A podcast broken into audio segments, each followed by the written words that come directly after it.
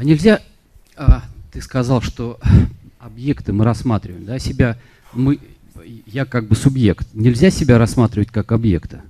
Вот если мое тело, оно как бы, ну оно... Не получится. Не получится. Запутаешься. Почему? Запутаешься. Запутаюсь, да?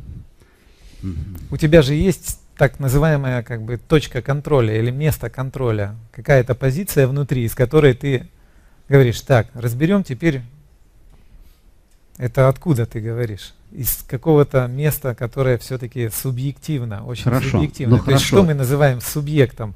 То, что явно принадлежит мне. Ну, мысли, вот э, та же от Мовичара, если мысль возникает, это же не я.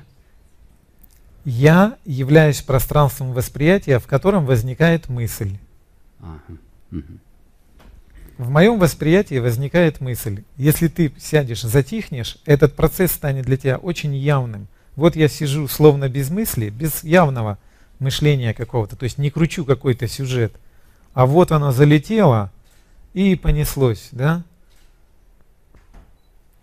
Вот тогда ты начнешь это выделять как нечто, да, что происходит в пространстве восприятия. То есть пространство восприятия станет для тебя более очевидным, и туда происходит смещение самоидентификации твоей. Я являюсь вот этим, а это может быть, может не быть.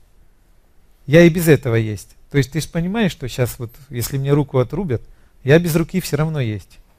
Правда? Это понятно. Вот так же ты в какой-то момент видишь, я и без руки есть, я и без эмоций есть, могу же вот сидеть, нету эмоций, нормально. С мыслями рано или поздно разбираешься. То есть они просто как слои, некие слои информации, просто отходят. И тогда надо посмотреть этот чистый остаток. А что остается? Он не может быть объектом. Ты его не можешь выделить как объект.